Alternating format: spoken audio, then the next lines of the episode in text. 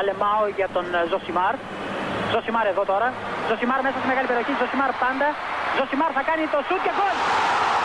Φοβερό το γκολ του Ζωσιμάρ και πάλι. Ο Περέιρα Ζωσιμάρ, 24 χρόνων παίκτης της Βοτακόβο. Να λοιπόν, ο Ζωσιμάρ, ο αποκαλούμενος μαύρος ράμπο από τον πατέρα του, που ήθελε λέει να τον κάνει πυγμάχο και να πάρει τα πρωτεία του Κάσιους Κλέη. Τελικά ο ίδιος προτίμησε να γίνει ποδοσφαιριστής και πράγματι φαίνεται τελικά αυτός είχε το δίκιο. Το δίκιο λοιπόν με το μέρος του Ζωσιμάρ. Λένε ότι δεν υπάρχει τίποτα καλύτερο στο ποδόσφαιρο από ένα νικητήριο γκολ στις καθυστερήσεις. Μπορούμε να βάλουμε έναν αστερίσκο σε αυτό και να πούμε ότι καλύτερο από το γκολ στις καθυστερήσεις είναι τα δάκρυα για το νικητήριο γκολ στις καθυστερήσεις. Κάποιες φορές μπορείς να τα δεις στα πρόσωπα στις κερκίδες, ειδικά αν μιλάμε για αγώνα του εξωτερικού που οι τηλεσκηνόφετες μπορούν να εστιάσουν. Στην Ελλάδα δείχνουν γενικότερα πλάνα του παντζουρλισμού, δεν το έχουμε το να βάζουμε το πρόσωπο μέσα στην εικόνα. Κάποιες φορές όμως αυτά τα μάτια και αυτά τα δάκρυα και τη φωνή που σπάει μπορείς να τα δεις ξαφνικά στον δέκτη σου, στην οθόνη σου, από τον ίδιο τον πρωταγωνιστή. Αυτό είναι ο Ζωσιμάρ αυτής της εβδομάδας. Αυτή είναι η ιστορία για το γεγονός της εβδομάδας. Τη νίκη του Ολυμπιακού στην Πρεμιέρα, στη φάση των ομίλων του Champions League απέναντι στη Μαρσέη, με τον νικητήριο γκολ του Χασάν στις καθυστερήσεις. Και αυτό που ακολούθησε και σκέπασε ακόμα και το ίδιο το γκολ. Τη Σον Κάμερα δηλώσεις του Αιγύπτιου Σεντερφόρ, που εν πολλής από τη μία εξήγησαν τον τρόπο με τον οποίο πανηγύρισε και από την άλλη με έναν τρόπο πολύ ωραίο, γοητευτικό, σκέπασαν ακόμα και την ίδια τη νίκη. Ακόμα και το ίδιο το γκολ. Η χαρά, η εφορία των φίλων του Ολυμπιακού δεν σκεπάστηκε με αρνητικό τρόπο. Προφανώς δεν το λέω αρνητικά.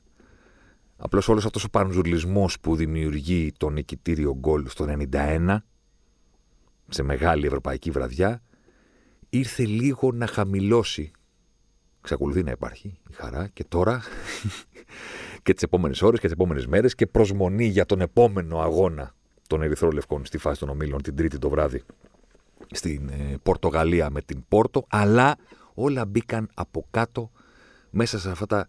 Δεν ήταν λιγότερο από ένα λεπτό που είδαμε τον Χασάν αμέσως μετά τη λήξη να στέκεται μπροστά στην κάμερα, να προσπαθεί να κρατήσει τα δάκρυά του και να μην το καταφέρνει, να προσπαθεί να κρατήσει τη φωνή του να μην σπάσει και να το ψήλο καταφέρνει και να εξηγεί το τι συνέβη.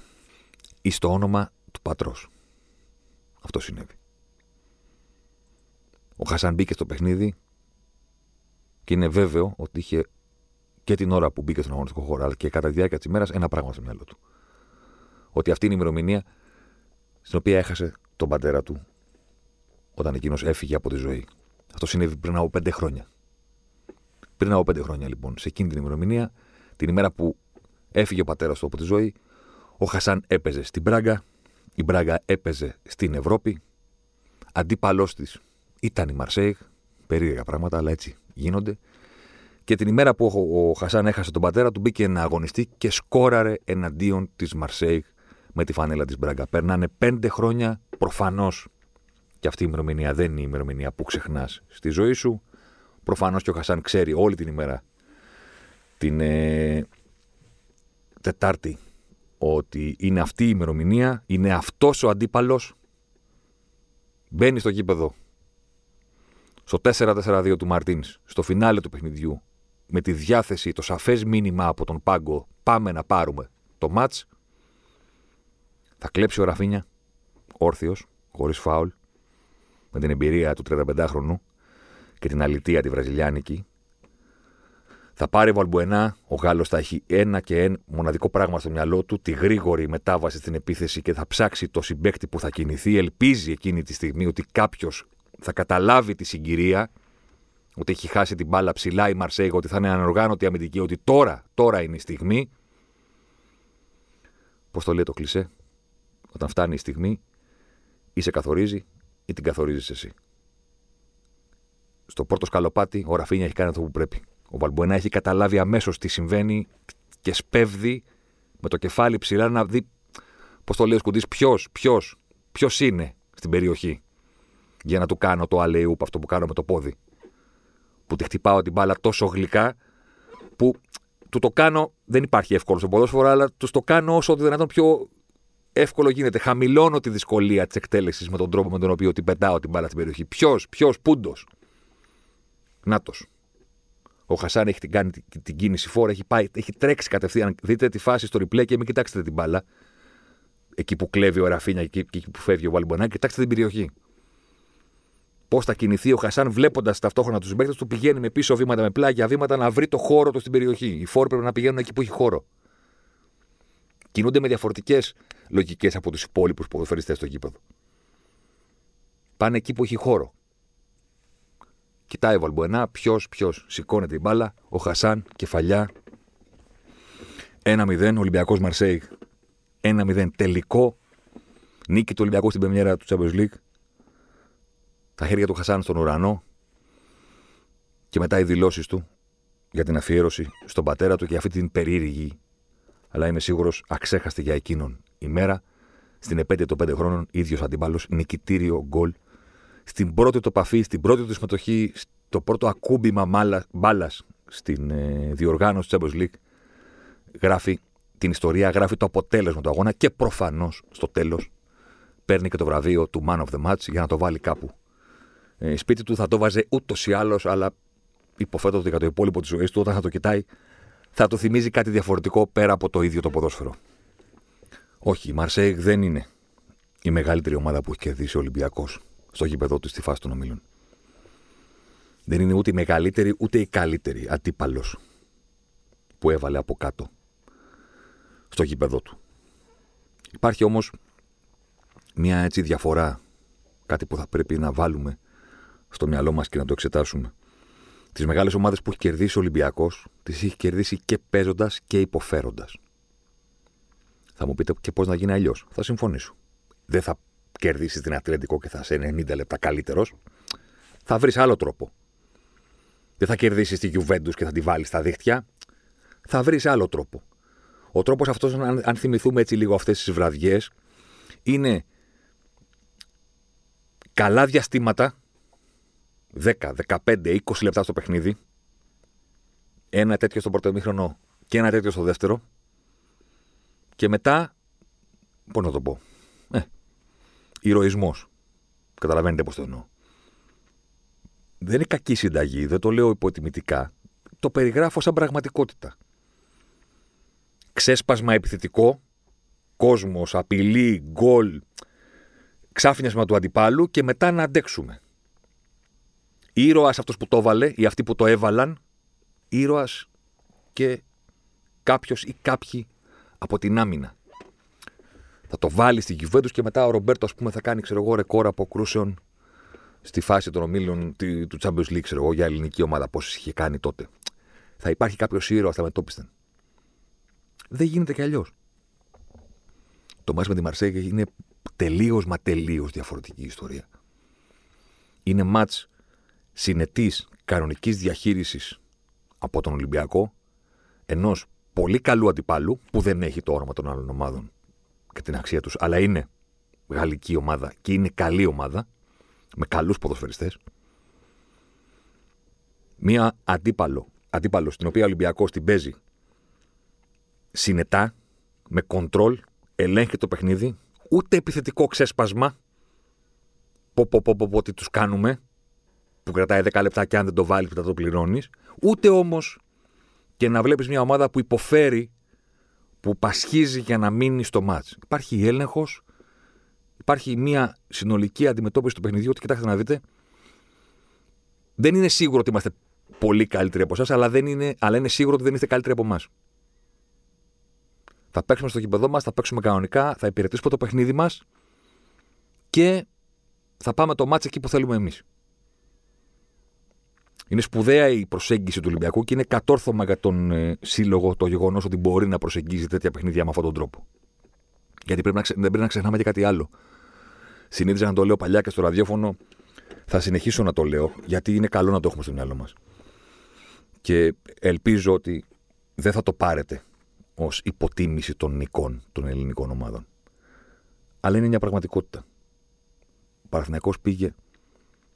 Παίρνω κάτι τελευταίο που πέτυχε ο Παναθυναϊκό. Δυστυχώς είναι πριν από πολλά χρόνια για το σύλλογο του Παναθηναϊκού. Πήγε στο Μιλάνο και κέρδισε την ίδια του Μουρίνιο. Ε, τεράστια βράδια. Γιωσούς Αριέγγι, ήρωας Βάσκος. Εντάξει. Ο Μουρίνιο δεν είναι χαμογελαστό στην άκρη και τους έδωσε συγχαρητήρια μετά. Δεν λέω ότι έκατσε να χάσει. Ότι κάθισε να χάσει. Αλλά είναι μεγάλη βραδιά για σένα. Ο αντίπαλος δεν παθαίνει κάτι. Θα προκριθεί η ντερ. Δεν υπάρχει κάποιο πρόβλημα. Κέρδισε ο Ολυμπιακός και μπράβο του. Την Ατλέτικο και την Γιουβέντους. Δεν τις απέκλεισε. Προκρίθηκαν. Δεν έπαθαν και κανένα κακό που λέει και το παλιό ανέκδοτο. Η Μαρσέιγ ή η Μπενφίκα το δεν είχε αποκλείσει ο Ολυμπιακός.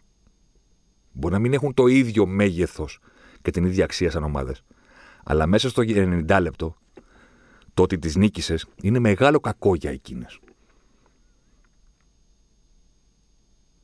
Η Μαρσέιγ έπαθε ζημιά στην πρεμιέρα στο γύρο Καραϊσκάκης. Σε έναν όμιλο που υπάρχει το Alpha Mail, η Manchester City και από κάτω τρεις ομάδες που μπορούν να βρεθούν από δεύτερες έως και τέταρτες, το τρίποντο είναι τεράστια υπόθεση.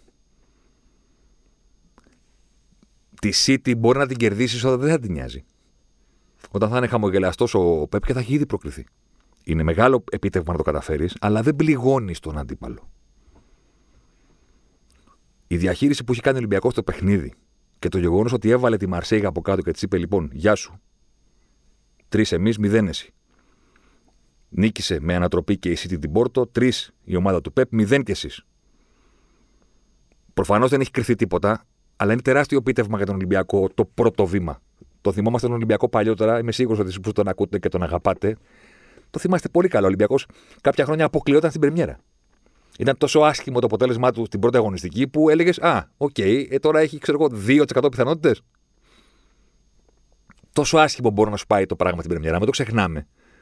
Και λέμε εντάξει, δεν κρίνεται τίποτα. Ναι, δεν κρίνεται τίποτα, αλλά μπορεί να αποκλειστείς κιόλας από την Πρεμιέρα. Σε κερδίζει η Μαρσέη, π.χ. λέμε, στην Πρεμιέρα σου. Το έχει συμβεί στο παρελθόν, το θυμάστε με το γκολ του Γκονζάλες. Σε κερδίζει τώρα στην ε, Πρεμιέρα της σεζόν 2020-2021 Φιλιά στο σκύλο, γεια σας. Πού θα τα βρεις τα κουκιά μετά; Με ήττα στο κήπεδο σου. Μπορεί, αλλά δεν είναι και το πιο απλό πράγμα στον κόσμο. Ο Ολυμπιακός υποδέχεται την ε, Μασέγ λοιπόν σε ένα μάτς τρομακτικής σημασίας, παρότι είναι αρχή, τρομακτικής σημασίας. Αντιμετωπίζει το παιχνίδι με σύνεση, με τη λογική ότι δεν είστε καλύτεροι και μάλλον είμαστε εμείς καλύτεροι από εσάς. Και θα το δείτε στο παιχνίδι. Δεν έχει ούτε ξεσπάσματα στην επίθεση, αλλά ούτε ηρωισμού στην άμυνα. Θα βγάλει ένα όσα. Προφανώς δουλειά του είναι. Όπως και η Μαρσέικ θα σωθεί στις δύο εκτελέσεις του, του Αλαραμπή από κοντά. Και θα σωθεί κιόλας από το πόδι του Μασούρα που ήταν εκτεθειμένος στο 52 όταν έκανε το 1-0. Ισορροπημένα πράγματα, εν πάση περιπτώσει. Χωρίς ηρωισμούς. Και τη βάζει από κάτω και την πληγώνει. Γυρίζει στη Γαλλία τώρα και σου λέει: Μπλέξαμε. Τώρα παίζουμε με τη City.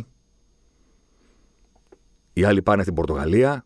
Μπλέξαμε. Πρέπει να βρούμε κάτι παραπάνω στον όμιλο. Είναι μεγάλο κατόρθωμα αυτό. Δεν είναι τόσο πολύ κάτω από το να κερδίζεις την Ατλέτη. Όσο το έχουμε στο μυαλό μας, ή τη Γιουβέντους. Επειδή τι λένε Γιουβέντους. Γιατί η Γιουβέντους θα περάσει. Τη Μαρσέγα ο Ολυμπιακός μπορεί να την αποκλείσει. Και αν όχι για τη δεύτερη θέση, που είναι αυτό που θέλουμε όλοι, το να συνεχίσει, μπορεί να την αποκλείσει για την τρίτη. Να περάσει η Πόρτο, π.χ ως δεύτερη και να περάσει ο Ολυμπιακός ως τρίτος. Να στείλει τη Μαρσέη στην τέταρτη θέση. Είναι πλήγμα αυτό που της καταφέρνεις. Πώς το καταφέρνεις, Πώς το λέει ο ύμνος που έχεις δύναμή σου, Ολυμπιακέ, τον πύρινο σου κόσμο; Δεν υπάρχει πύρινος κόσμος. Οι κερκίδες είναι παγωμένες και άδειες. Έχεις δύναμή σου την ομάδα σου. Τη δουλειά που έχει πίσω της με τον ίδιο προπονητή για δύο γεμάτες σεζόν και την εμπιστοσύνη που έχει αυτός ο προπονητής σε αυτό το γκρουπ παικτών.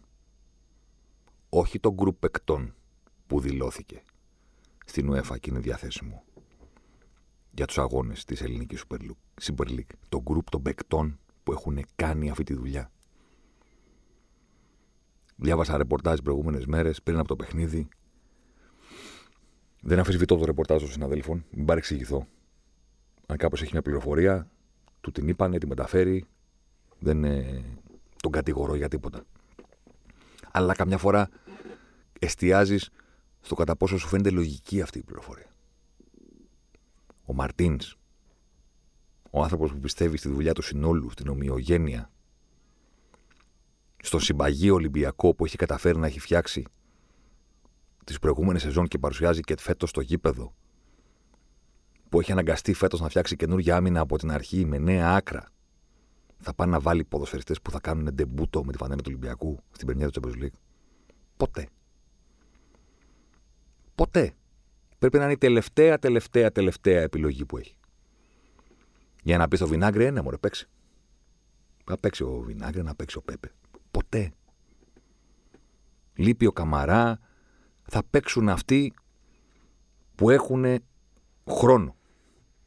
Σε αυτό το πράγμα. Ποιους έχω προλάβει να ενσωματώσω στο νέο Ολυμπιακό που πρέπει να φτιάξω; Τον κύριο Χολέμπας στα αριστερά. Το Ραφίνια δεξιά. Αυτοί είμαστε. Λείπει ο Καμαρά, λείπει ο Καμαρά. Μπουχαλάκης Εμβιλά. Δεν έχει ενσωματωθεί και ο Εμβιλά. Τρίτος. Αυτοί είμαστε.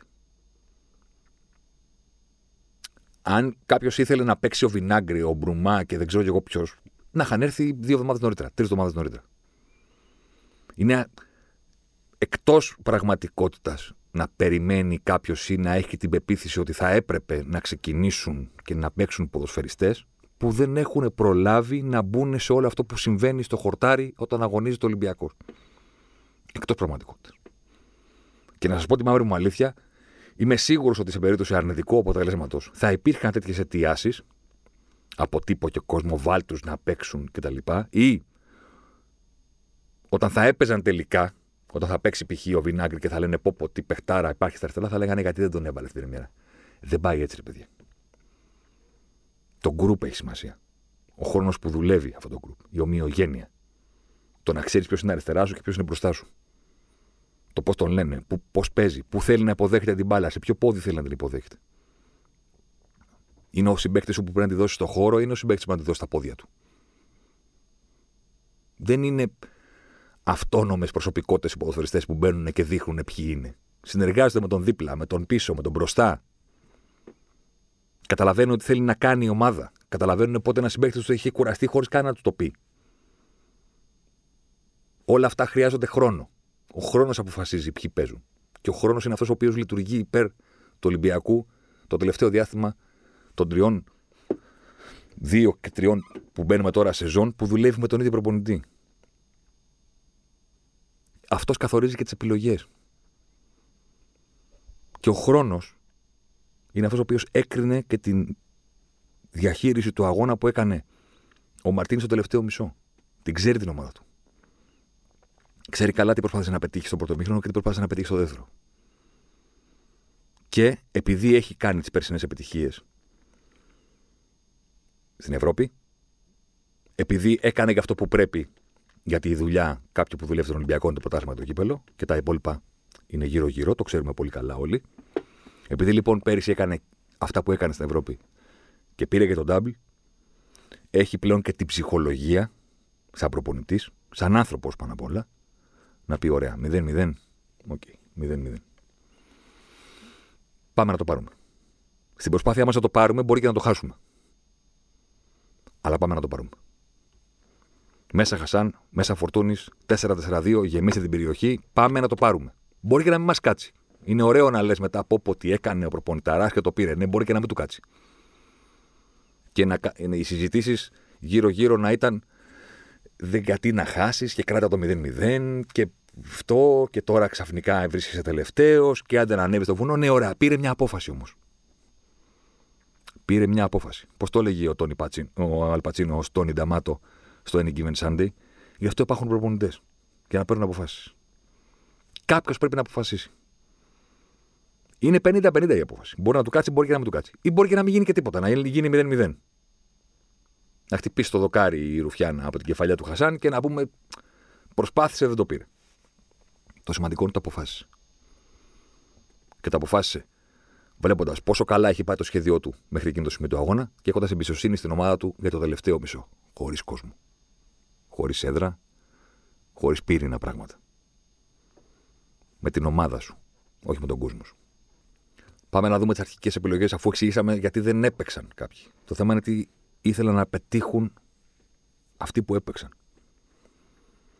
Το πρόβλημα γύρω από το φορτούνι δεν είναι τίποτε άλλο πέρα από το τι θέλει ο προπονητής από τους παίκτες που παίζουν στα άκρα. Ειδικά όταν λείπει ο Καμαρά. Από τη στιγμή που είχε χάσει τον Καμαρά ο Μαρτίν, δεν μπορούσε να πει και στο φορτούνι και στο Βαλμουένα παίχτε και οι δύο. Αν είχε τρίτο μέσο τον Καμαρά, πιθανότατα θα μπορούσε να το αποφασίσει. Και πάλι το αφισβητώ. Γιατί; Γιατί θέλει διαφορετικά πράγματα από τους παίκτες που παίζουν στα άκρα. Γιατί ήξερε ότι η Μαρσέη έχει παγέ το Βεν. Αυτά είναι όλα. Ο Μπενβενέτο, ο Μπεβενούτο, ο Λαρτιτζάνο στην κορυφή, εντάξει. Δεν είναι να τον, να τον δεις και να πεις Παναγία μου πώς θα παίξουμε από το φόρ. Η πλάιν είναι το θέμα. Ο Παγέ και το Βεν. Τι κάνει ο Μαρτίνς; Ο Μαρτίνς θέλει Ρατζέλοβιτ, Μασούρα, διπλή αποστολή, double agent. Πρώτη δουλειά, ντουμπλάρουμε στην άμυνα να βοηθήσουμε στο μαρκάρισμά τους. Δεύτερη δουλειά και πιο σημαντική, τους τρέχουμε. Τους τρέχουμε. Δεν είναι η αποστολή μας μόνο να βοηθήσουμε τους συμπαίκτες μας να μαρκάρουν τον Παγέ και τον Ντουβέν. Σημαντικότερη αποστολή είναι να τρέξουμε στο χώρο για να μαρκάρουν αυτοί. Για να αναγκαστεί η Μαρσέικ με τον Ντοβέν και τον Παγέ να γυρίσει προς τα πίσω, να βοηθήσει. Τους τρέχουμε. Το πάνω κάτω είναι αυτό που θέλει από το Ρατζέλοβι και το Μασούρα ο Μαρτίν. Και την ικανότητα του Μασούρα να πάντα να βρίσκεται κάπου στον γκολ. Το βαλά, ακυρώθηκε, δεν παίζει ε, ρόλο. Ήταν εκεί. Έτσι τους έβγαλε εκτός παιχνιδιού. Δεν τους έβγαλε μαρκάροντάς τους μόνο. Αυτό είναι παλιά λογική ποδοσφαίρου που λέγανε τακτικό ρεσιτάλ από τον τάδε προπονητή, τους κούμπωσε όλους πίσω. Σας το έχω ξαναπεί. Τη λέξη ρεσιτάλ στην Ελλάδα δεν έχουμε μάθει να τη χρησιμοποιούμε μόνο, μόνο για την άμυνα. Επιθετικό ρεσιτάλ δεν κάνει ποτέ καμία ομάδα. Όταν κάνει επιθετικό ρεσιτάλ είναι οι παιχταράδες που κατέχει ομάδα που λέγει και ο συγχωρεμένος ο Ψωμιάδης. Νομίζουμε ότι οι προπονητές ρεσιτάλ είναι μόνο όταν στείλουν διπλοποντονιάρισμα, ας πούμε, δύο γραμμές άμυνας, εδώ σφιχτά και λέει τον κλείδωσε, λέει και έκανε. Μόνο αυτό κοιτάμε. Είναι παλιά λογική ότι αυτός είναι ο μοναδικός τρόπος. Ναι, να βοηθήσουν στο μαρκάρισμα. Να μην μείνει μόνος στο Χολέμπας ή ο Ραφίνια. Προφανώς. Αλλά δεν είναι ότι είχαν να αντιμετωπίσουν ταχύτητα, είχαν να αντιμετωπίσουν ποιότητα. Την ποιότητα δεν την εξοδετερώνει μόνο με το να έχουν το νου τους όλοι στο μαρκάρισμα. Την εξουδετερώνεις όταν την τρέχεις. Όταν ο Βίλας Μπόας από τον πάγκο θα σου λέει ρε παγέ βοήθα. Γιατί ανεβαίνει συνέχεια ο Μασούρας, ανεβαίνει συνέχεια ο Ρατζέλοβιτ. Τους έτρεξαν. Τους άνοιξαν το γήπεδο σε αυτές τις δύο ζώνες, στα άκρα, δίπλα στις γραμμές. Τρέξιμο εκεί, έλεγχος στο κέντρο. Τι σημαίνει έλεγχος, λέγε με μπουχαλάκι, λέγε με εμβυλά. Τις προηγούμενες μέρες έχουμε ανεβάσει ένα κείμενο δικό μου στο Σπόρ 24 που λέει ότι τρακάρουν αυτοί οι δύο. Βεβαίως και δεν το παίρνω πίσω. Γιατί εξηγώ μέσα στο κείμενο ότι μιλάμε για τα παιχνίδια του ελληνικού πρωταθλήματος. Εκεί είναι σαν να είναι δύο άνθρωποι για μία δουλειά. Και πατάνε και στους ίδιους χώρους. Με βάση αυτά τα. Το γράφω και μέσα. Με βάση αυτά τα παιχνίδια μιλάμε και λέμε ότι τρακάρουν. Όμως, τα παιχνίδια της Ευρώπης έχεις την ενέργεια στα άκρα και στον έλεγχο στο κέντρο. Μπουχαλάκι σε εμβυλά, τι σημαίνει έλεγχος; Εμβυλά 54-62 μεταβιβάσεις. 8 στις 9 μακρινές. 8 στις 9 μακρινές μπαλιές είναι συγκλονιστικό ποσοστό. Συγκλονιστική απελευθέρωση της ομάδας στην πίεση που δέχεται στο κέντρο το να μπορείς να την ταξιδέψεις στα άκρα, να την ακουμπήσεις για να πάρεις ανάσες και να απειλήσεις κιόλας. Εμβυλά 54-62 μεταβιβάσεις, 8 στι 9 μακρινές. Μπουχαλάκι 40 στι 49, 5 στι 6 μακρινές. Έλεγχος, κοντρόλ. Θα χάσουν μονομαχίες, δεν θα έχουν πολλά τρεξίματα, αλλά γι' αυτό φροντίζει όλη η ομάδα. Ο Ολυμπιακός φροντίζει γενικά να είναι συμπαγής. Να μην ανοίγει το γήπεδο. Γιατί αν ανοίξει το γήπεδο, προφανώς και ο Μπουχαλάκης θα εκτεθεί. Και ο Εμβιλά δεν είναι το φόρτε του. Το μαρκάρισμα και τα διαγώνια τρεξίματα αν δεν το σέβεσαι αυτό σαν προπονητής, ανοίγει την ομάδα και τους βλέπει ο κόσμος και λένε Ελά μου, ρε, τώρα αυτοί δεν μπορούν να τρέξουν, τους περνάγανε στα σταματημένους. Ναι, το θέμα είναι να κλείσεις τους χώρους. Κόμπακτ, συμπαγής Ολυμπιακός και έλεγχος των πραγμάτων από αυτούς τους δύο. Σιγουριά στη μεταβίβαση, η μπάλα στα πόδια των συμπεκτών. Και όταν υπάρχουν μακρινές μπαλιές, αλλαγές, διαγώνιες, υψηλή ακρίβεια. 8 στις 9 μακρινές, επαναλαμβάνω, ο Εμβιλά, 5 στις 6 ο Μπουχαλάκης. Είναι πολύ μεγάλα νούμερα το 13 στις 15 μακρινές μεταβιβάσεις. Αυτή είναι η προσέγγιση του Ολυμπιακού. Συν την αρχική πεποίθηση δεν είστε καλύτεροι και μάλλον είμαστε καλύτεροι εμείς. Και θα το πάρουμε. Και προφανώς εντάξει, Champions League παίζεις. Θα σου φύγουν μία-δύο φορές. Όπως έχεις τις ευκαιρίες του Ολυμπιακού, θα έχει και η Μαρσέικ. Παρεμπιπτόντως, επειδή τα άκουσα στη μετάδοση. Είναι πολύ καλή και σωστή η απόφαση του ΣΑ, του διάβαρμα της φάσης, εκεί που πάει να βγει, να πέσει στα πόδια του το Βεν, να μείνει στη θέση του και να περιμένει το τέταρτο. Επειδή ακούστηκε τη μετάδοση ότι μετά ζήτησε συγγνώμη, την μπάλα ζήτησε με το χέρι που έκανε. Δεν ζήτησε συγγνώμη. Ένα αυτό. Δύο. Το κάνεις εύκολο στον παίκτη που έρχεται για το τέτα να βγεις τρέχοντας στα πόδια του. Πλέον οι τερματοφύλακες διδάσκονται να μην το κάνουν αυτό το πράγμα. Πρώτον, γιατί όταν τρέχεις, είσαι ευάλωτος στο μικρό τσιμπηματάκι που απλά στέλνει την μπάλα από πάνω σου και η μπάλα πηγαίνει στα δίχτυα, που είναι εύκολη επιλογή για τον επιτιθέμενο. Δεύτερον, κινδυνεύεις για το πέναλτι. Είναι 50-50. Να σε τσιμπήσει και να κάνεις μετά τα χέρια ψηλά και να λες: Δεν τον ακούμπησα, τον ακούμπησα, έπεσε πάνω μου, δεν έπεσε πάνω μου. Ο Σα καταλαβαίνει πολύ πολύ γρήγορα ότι δεν προλαβαίνει. Από τη στιγμή που δεν προλαβαίνει, η σωστή απόφαση είναι αυτή που, η απόφαση που πήρε. Να μείνει στη θέση του. Αυτός που τρέχει είναι εύκολος στο πλασάρισμα. Αυτός που κρατάει τον όγκο του και απλώνει τα πόδια του είναι σε ένα ελεύθερο επιθέμενο, βάλτο. Ε, guess what, δεν το βάζουν όλοι. Όταν τρέχεις, είναι σαν να του λες: Κάνε ένα τσιμπηματάκι, λίγο, λίγο να περάσει πάνω από τα ποδαράκια μου και θα μπει. Όταν είσαι εκεί και κρατάς τη θέση σου, του λες: Βάλτο. Και το βάλτο σημαίνει η απόφαση πού θα τη στείλω, πώς θα τη στείλω, τι θα κάνω. Ε, δεν μπαίνει, παιδιά. Δεν μπαίνει. Το τέταρτο είναι 40%. Το έχω ξαναπεί. 40%. 6 στα 10 χάνονται, 4 στα 10 μπαίνουν. Δεν μπαίνει. Δεν το κάνεις εύκολο. Δεν τρέχεις. Κλείνει η παράθεση. Ο Ολυμπιακός έχει τη διάθεση με αυτούς τους ποδοσφαιριστές στα άκρα να τρέξει τη Μαρσέη στι πλευρές και να ελέγξει τα πράγματα στο χώρο του γηπέδου, έχοντας και στο μυαλό του πάντα ότι στον έλεγχο του Εμβιλά και του Μπουχαλάκη θα προσθεθεί η εμπειρία και η κλάση. Τι σημαίνει εμπειρία και κλάση; Λέγε με Βαλμπουενά, λέγε με Ραφίνια. Η Βαλμπουενά έχει τρομακτική ικανότητα πέρα από την assist και αυτά που μένουν στην ιστορία, η τελική του ενέργεια, η τελική του απόφαση. Έχει τρομακτική ικανότητα να παίζει σε πολύ δύσκολους χώρους και να κάνει πράγματα με τρομερά μεγάλο ποσοστό επιτυχίας. Όσο πιο ψηλά βρίσκεσαι στο γήπεδο, τόσο πέφτουν τα ποσοστά. Γι' αυτό και δεν θα δείτε ποτέ για τους επιθετικούς ή για τους παίχτες που είναι στον γκολ στη δημιουργία ποσοστά στις πάσει. Γιατί δεν μπορεί να τους κρίνεις με αυτό. Παίζουν εκεί που το πράγμα είναι δύσκολο. Μία πάσα πρέπει να δώσει σωστή για να μπει γκολ. Δεν μπορεί να τους κρίνεις όπως κρίνεις τον Εμβιλά, όπως κρίνεις τον, ε, τον Μπουχαλάκη ή τον Καμαρά ακόμα. Είναι άλλη δουλειά που κάνουν. Ο Βαρμπουενά είναι τρο, έχει τρομακτική ικανότητα να παίζει τόσο ψηλά στο γήπεδο, να είναι σε επιθετική λογική το μυαλό του, όχι ο έλεγχος που έχουν οι μέση στο μυαλό τους, αλλά το πώς θα βάλει η ομάδα γκολ. Και παρόλα αυτά να τελειώνει ένα παιχνίδι σε καυτό, ξέρω εγώ, με 42-48 πάσει. Είναι τρομακτική ικανότητα του Γάλλου στο να παίρνει τη σωστή απόφαση, γιατί τεχνική έχεις. Το θέμα είναι τι αποφασίζεις να κάνεις. Πού τη δίνεις, πού δεν τη δίνεις. Τρομακτική ικανότητα του Γάλλου σε αυτό το πράγμα. Τι, την άλλη, την ικανότητα να κοιτάξεις την περιοχή και να δώσεις την assist, νομίζω ότι την έχουν καταλάβει όλοι. Έχει φοβερή ικανότητα στο να κρατάει την κατοχή της ομάδας, να παίρνει τη σωστή απόφαση σε αυτό το κομμάτι. Και μετά υπάρχει και ο τύπος που λέγεται Ραφίνια. Κάποιοι από εσάς μπορεί να έχετε διαβάσει κείμενα τα οποία έχουμε κάνει στο 24 με τη χρήση των στατιστικών της ΟΠΤΑ από τα πρώτα παιχνίδια του Βραζιλιάνου στο ελληνικό πορτάλιμα.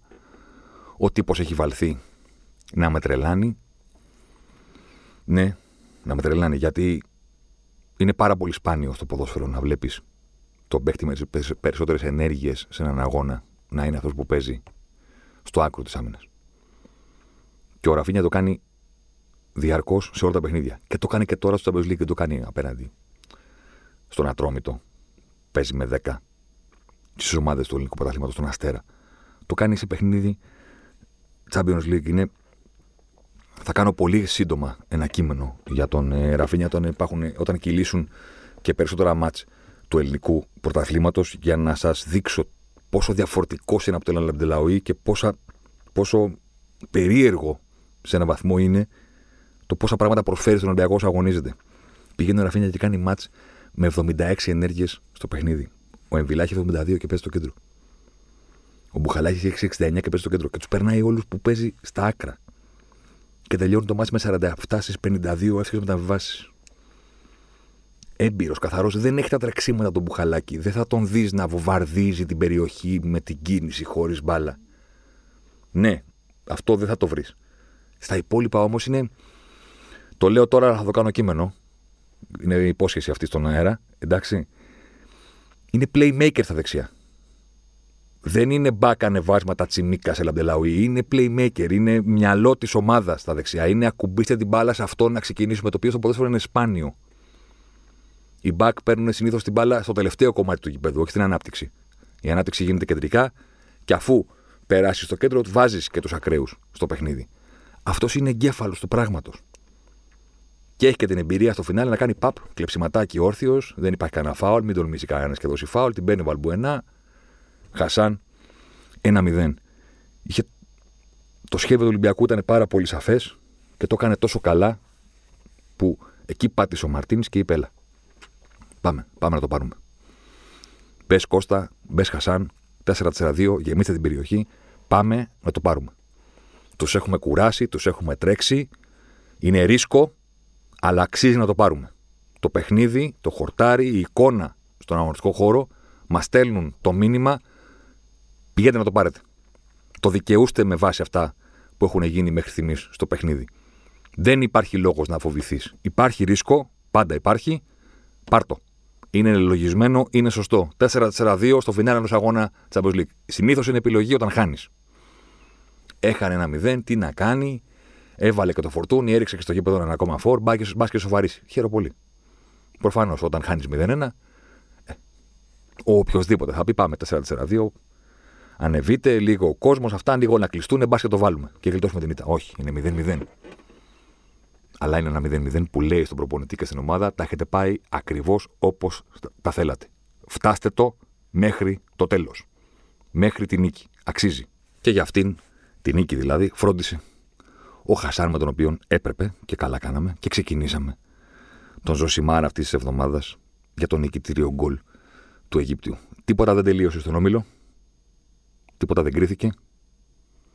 Ο Ολυμπιακός όμως έκανε ένα σπουδαίο βήμα και ανεξαρτήτως της διαδικασίας και πού αυτή θα τον φέρει στα επόμενα πέντε παιχνίδια του ομίλου, δικαιούται να λέει ότι είναι και φέτος με τον Μαρτίνς στον πάγκο αυτός που πρέπει στην Ευρώπη. Το τι θα πετύχεις, ε, οι λεπτομέρειες, η τύχη, θα δούμε. Το βασικότερο για το οποίο κρίνεσαι και πρέπει να κρίνεσαι είναι για το πώς είσαι σε σχέση με το επίπεδο που χρειάζεται να έχεις σε αυτή τη διαδικασία τη λαμπερή με βάση το δείγμα των πρώτων 90 λεπτών, μπορούμε να κουνήσουμε το κεφάλι και να πούμε: Ο Ολυμπιακός είναι αυτός που πρέπει να είναι. Τι θα πετύχει, εδώ θα είμαστε. Το βασικό το έχουμε από τα πρώτα 90 λεπτά. Ο Ολυμπιακός είναι αυτός που πρέπει να είναι. Σε συνοχή, σε ετοιμότητα, σε αγωνιστική ένταση, σε ομαδικότητα, σε πλάνο, σε θάρρος στο να πάρει το μάτς σε συνολική νοοτροπία, σε mindset ευρωπαϊκού Champions League επίπεδου. Και με άδειες κερκίδες. Και χωρίς αυτό που αρέσει σε κάποιους φίλους του Ολυμπιακού να λένε το ένα γκολ το βάζει το Καρασκάκη. Εντάξει. Και το παίρνει πίσω το βάρ. Εντάξει. Μπήκε το γκολ στο 52, δεν μέτρησε, δεν πειράζει. Όπως και για την ΑΕΚ. Που έκανε μεγάλη πρόκριση για να μπει στους ομίλους του Europa. Έχασε πέναλτι, γίνανε στραβά πράγματα. Δεν πειράζει. Αν είσαι αυτό που πρέπει, στο δίνει πίσω το, το χορτάρι. Και για το Χασάν θα γίνει ξεχωριστό κείμενο, γιατί η λάμψη του Ελαραμπή έχω την αίσθηση ότι του στερεί το credit που θα έπρεπε να έχει ο Αιγύπτιος και ελπίζω να αρχίζει να παίρνει από εδώ και πέρα με αφορμή, με αφετηρία αυτό το πολύ μεγάλο, μεγάλο γκολ που πέτυχε με τη Μαρσέη. Είναι ο τέλειος δεύτερος. Ο Χασάν έχω στο μυαλό μου πολλά πράγματα να βάλω σε ένα κείμενο για το πώς παίζει και το πώς είναι και το πόσο ε, είναι ιδανικός για το ρόλο του δεύτερου φόρ. Θα το δείτε, θα βγει ε, σύντομα. Μην έχετε την παραμικρή αμφιβολία ότι είναι ο τέλειος δεύτερος. Και είχε δίκιο ο Μαρτίνς όταν έλεγε την Γκερέρο. Για να τον βάλω μόνος του δεν μου κάνει. Για να τον φέρω από τον πάγκο όταν το χρειάζομαι να παίξω με δύο, πάλι δεν μου κάνει. Είναι ο Φόρτον μηδέν τελικών. Παίζει Πανιόνιος Ολυμπιακός 1-1, τελειώνει το παιχνίδι, έχει ξεκινήσει βασικό ο Γκερέρο, δεν έχει κάνει σουτ. Αν δεν έχει κάνει σουτ, κάνει καμιά άλλη δουλειά.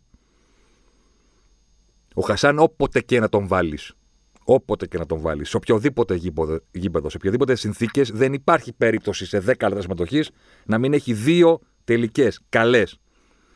Επειδή δεν τις έβαζε στην αρχή, υπάρχει γκρίνια ότι είναι χασογκόλη. Θα το ξαναπούμε άλλη μια φορά. Αν τελειώνει σωστά, θα έρθουν κατά γκολ.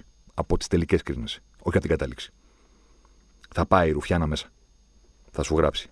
Και θα βγάλεις το μαύρο διακριτικό, θα το κρατήσεις, θα το φιλήσεις, θα δείξεις τον ουρανό και έτσι θα γραφτεί μια τέλεια επέτειος για τον Χασάν. Αυτός ήταν ο Ζωσιμάρ αυτής της εβδομάδας. Σας ευχαριστούμε πάρα πολύ για την ακρόαση. Πατήστε follow και subscribe, έτσι δεν λένε. Έτσι λένε, μπράβο. Και τα λέμε την επόμενη. Αλεμάο για τον Ζωσιμάρ. Ζωσιμάρ εδώ τώρα. Ζωσιμάρ μέσα στη μεγάλη περιοχή. Ζωσιμάρ πάντα. Ζωσιμάρ θα κάνει το σουτ και γκολ. Φοβερό το γκολ του Ζωσιμάρ και πάλι. Ο Περέιρα Ζωσιμάρ, 24 χρόνων παίκτης της Μποτακόκο.